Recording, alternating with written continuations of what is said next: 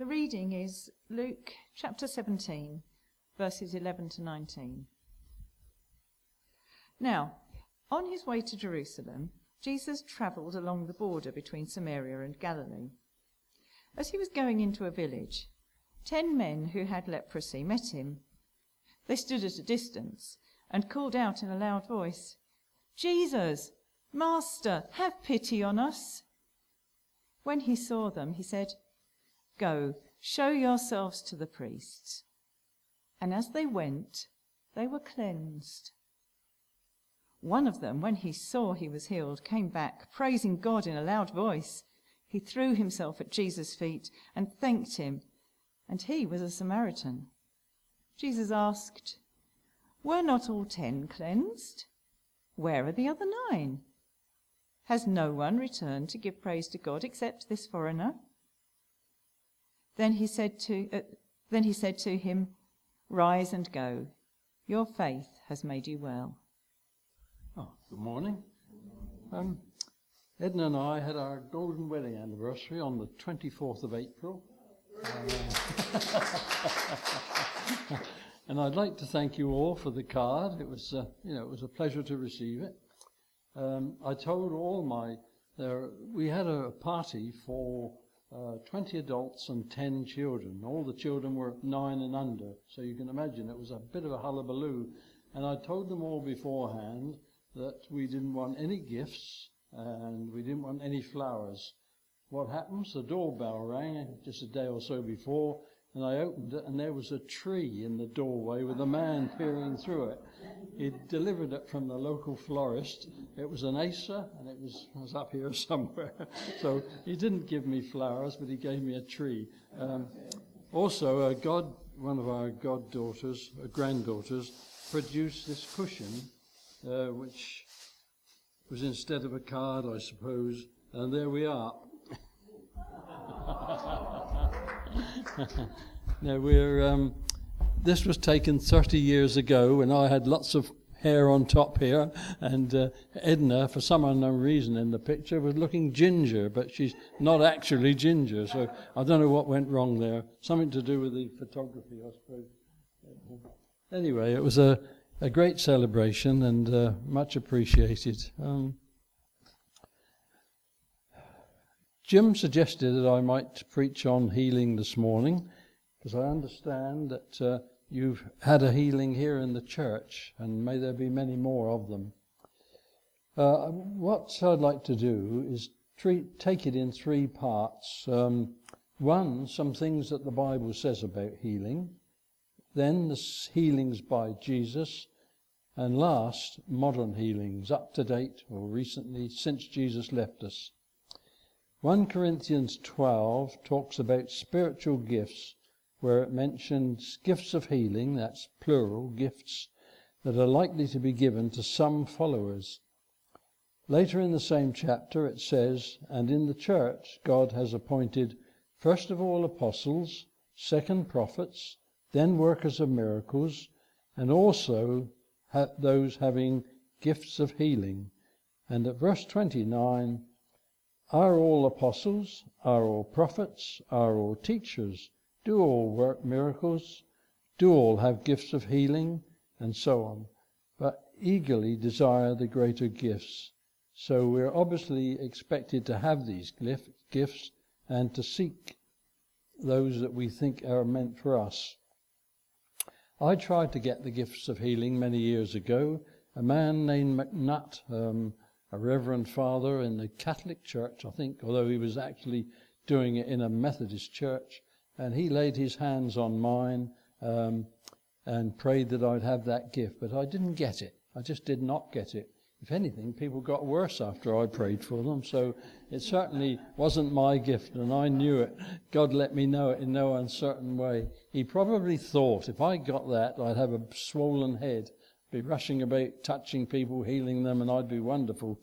Um, what he did give me, and I didn't ask for, was the gift of prophecy. Uh, I didn't understand it. I mean, I began to get pictures, and I thought, no, that's wonderful. You know, have I been drinking too much, or what's gone wrong? These strange pictures. And then I twigged that uh, it was of God, and it was a meaning to it, and I had to decipher it or get someone to decipher it. So there are all sorts of gifts, and we should desire them, but don't think you're going to get the one you've asked for, because that might not happen. Uh, I, yeah.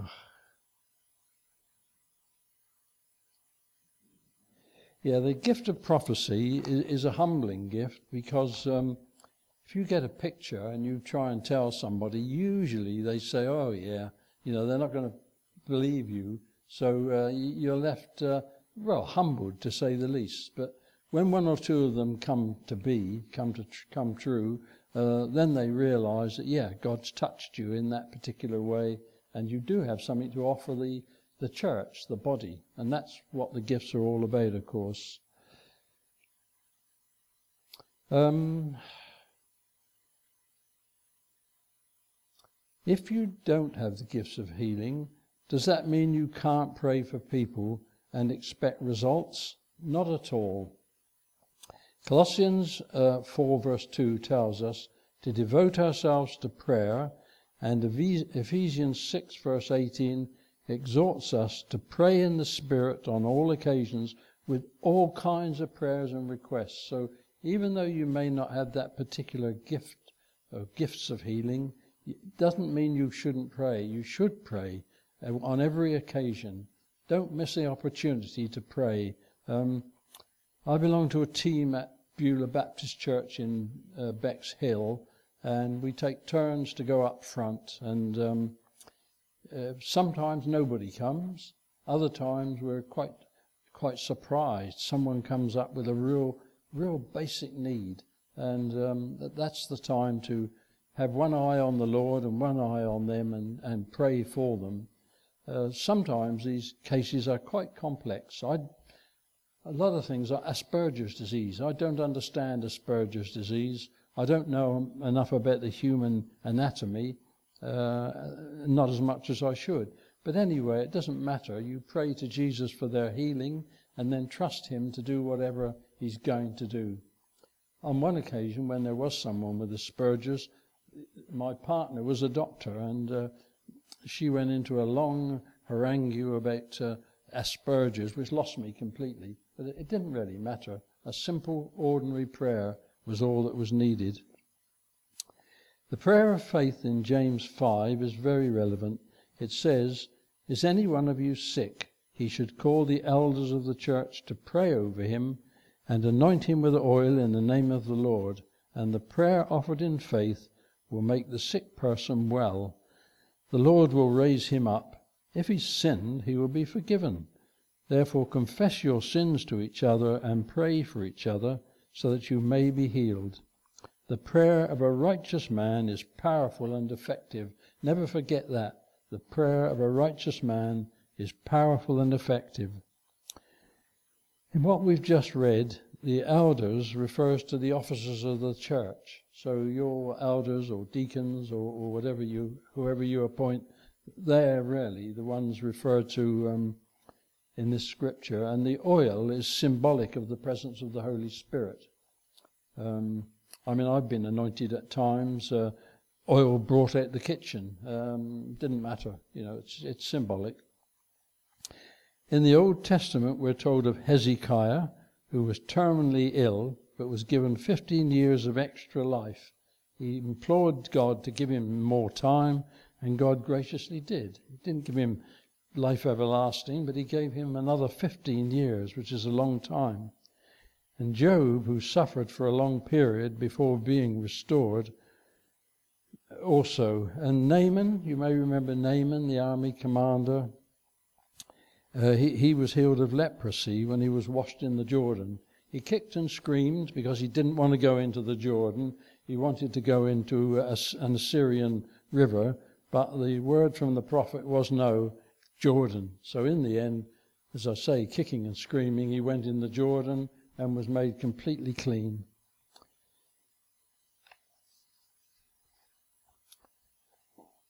Uh, turning to the blessing of healings and miracles done directly by Jesus, uh, there are so many that John wrote at the end of his gospel if every one of them were written down, I suppose that even the whole world would not have room for the books that would be written. So, if we mention a few, Matthew 9, Jesus healed the paralytic man and caused trouble because he said, Your sins are forgiven. They found that uh, difficult to accept. Instead of saying, Be healed, he said, Your sins are forgiven. There was the other one um, who had a, an issue of blood for 12 years, a woman, and was healed when she touched Jesus' cloak. Um, he told her, Your faith has healed you. That was a huge act of faith in amongst a woman, in amongst all those men, reaching out just to touch his cloak and convinced that this would heal her, and it did. Mark 7, the deaf and dumb man was healed when Jesus put his fingers into his ears and then spat on, on his fingers and touched his tongue. Luke 17, ten lepers. Now that's what we read, or we had read to us earlier, but only a Samaritan came back to thank Jesus. Excuse me. then he said, We're not all cleansed. Where, the other, where are the other nine? was no one found to return and give praise to God except this foreigner. Then he said to him, Rise and go, your faith has made you well. So Jesus was not just for Jews there, but he did, looked also for the Gentiles and anyone else other than the, the Jewish nation. nation. Sorry, I'm having trouble with my voice. I don't know what I've done, but. um, now, if we uh, turn to some more recent miracles, and that's one I believe we experience at this church. Well, thanks.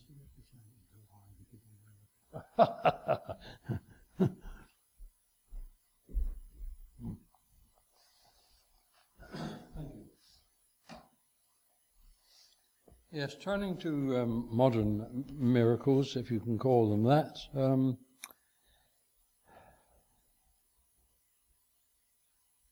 A lot of people believe that when Jesus left this earth, that was the end of miracles. If you ever get Jehovah's Witnesses on your doorstep and you mention that, that's what they believe. They think it all finished when Jesus went away. but I can assure you from my personal view, it's not the way it is.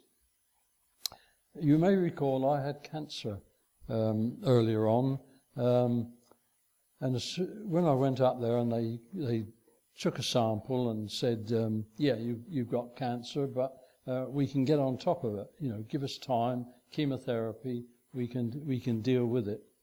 Um, I went to the church and asked them to pray. They've got a, uh, a prayer group. They don't come together. They pray in their homes. Somebody phones round, says David Pyle's got cancer in the groin. You know, will you pray for him? So a barrage of prayer went up.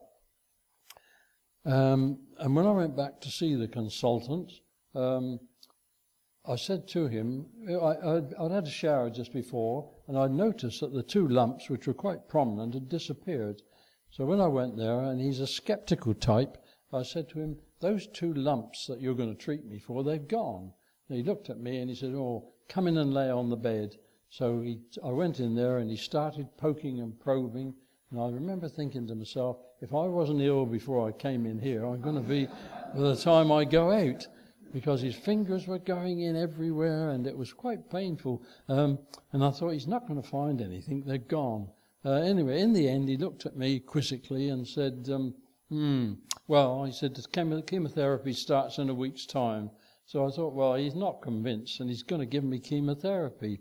And he did. And um, it wasn't pleasant, I can tell you. And uh, I suffered quite a bit through the chemotherapy, but fortunately, when I went back to see the consultant next time round, it was another consultant, and he said, he looked at me and he said, You're looking quite ill. And he said, well, When we give chemotherapy, we've got to be careful that we kill the cancer and not the patient. And he said, I think we're killing you. So he said, I'm stopping it right away. Well, that was a, that was a blessing. But the thing was, that cancer had been cured, obviously, by the prayers of the folk in Beulah. and I'm duly grateful for that. I also had Meniere's disease. Um, lots of people prayed. That was when I was at Rye Baptist. Lots of people prayed for me. Um, it didn't go. I was getting re- repeated attacks. It's an awful disease. You fall on the floor. You're sick. You you have got just got to go to bed for three days, and then slowly, slowly you recover. Anyway, I went over to. I said to God, "It's pretty obvious that you're not going to heal me, but I want you to know, despite that, I'm going to go on serving you. Even if I'm laid on the floor and I'm sick, I'm still going to serve you. Um, I went over to Ashburnham for a meeting, and I, when it was all over, a German woman came up to me. I didn't know her, and she said, I've had a word from God, um, and He's going to heal you. So I said, Oh, yeah, you know, all those prayers, they can't heal me. And a German woman tells me she's going to. Um, anyway, they rushed off and got some oil, anointed me, and prayed for me. And when I next went to the uh, consultant, um, he was quite staggered. His question all the time was, What have you been doing? He said, You've done something different. He said, I need to know what it is. He thought he'd found the cure for Meniere's disease. Well, he had, but it wasn't the cure he expected. And when I said to him, Well, I did go over to Ashburnham and they prayed for me, he became quite agitated and finally slammed my casebook shut and said, There's nothing I can do for you on your way. So that was that. So uh, I personally can testify to two, uh, two healings. I was also, I also went to a prayer meeting and there was a, a woman there who looked perfectly healthy. And during the evening, she gave a testimony. All her life, she'd had one of these wretched iron boots on, you know, to keep her leg straight. Um, it had been a miserable life for her. She, by the time she was, she must have been mid 20s, she went to a healing meeting, sat at the back, didn't have the courage to go forward, but they prayed for anyone that was sick. And uh, all of a sudden, she felt great pain in the leg and was, was beginning to scream out. And the people round her rushed, untied the boot and took it off. And all the trouble was because she was being healed there and then, and the leg was trying to straighten against the boot. Um, now I was intrigued because I hadn't at that stage I hadn't heard much about divine healing, so I offered to give her a lift. Uh, my ulterior motive was I wanted to talk to her uh, closely, but she said, um, "You can give me a lift, but I don't want you to take me home. I want you to take me out to the beach." So I said, "What at this time of night, ten o'clock?" Oh, yes, she said, I'm going for a swim. Now, she was totally cured. Um, it was a bless, huge blessing to me, and I, I never forgot that woman. Um, also, there were many healings over at Tunbridge Wells. Trevor Dearing used to go over there and lay hands on people, and um, there were people crashing in the aisles. The church was full of bodies, and uh, he and his wife were so busy just touching people and praying for them. And uh, many, many people. He used, to, he used to keep a list of all the healings, and uh, it really was huge. It went on and on.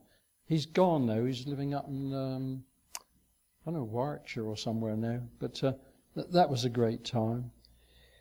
Um, so the conclusion here is that Jesus heals today. Have faith and pray for the sick don't worry about the results, leave it to Jesus. There was a church who had um, a leader and he became quite ill and he was dying, and the church prayed for him to live. Their prayer to God was, We need him. You know, we really need this man. He's the heart and soul of our church. Well, the Lord was gracious and he did heal him, healed him and made him okay for several years. But then one day he became ill again, and back went the church. We still need this man. And the answer they got from the Lord, yeah, well, I need him now. And he died. So, you know, that's a wonderful blessing from the Lord. But in the end, the Lord will have his way, I'm glad to say. Um, yeah. I think I've mentioned Smith Wigglesworth to you before. Um, Uh, he was an unbelievable man who could bring the dead back to life. That was his gift. Um, and the one amusing thing is that his wife died. He went in and laid hands and prayed to the Lord, and she came back to life. And she lived for several years, and then she got ill again. And um, Smith Wigglesworth said to her, you, you, you, know, I can see you're going to die. She said, Don't lay a hand on me. She said, I just want to die. Keep off me. So he did. now, he was a Sunderland plumber. There was nothing special, ordinary plumber who'd been touched by the Lord, but he had that very special gifting of, of bringing the dead back to life. So, there's ample proof that Jesus lived and died and rose again. There's no reason to doubt that he will come back again we have to persevere in our faith for as long as it takes. And I can't push that harder. I'm 88 now and uh, I seem to get closer to the Lord every day. What you're believing and what you come to this church for is all true. There's no question about it. Shall we pray? Dear Lord, thank you for the Bible and the guidance given, inspired by the Holy Spirit. Help us to persevere in our belief, strengthen our faith, enthuse us with love for the triune God, Father, Son, and Holy Spirit. In Jesus' name, Amen.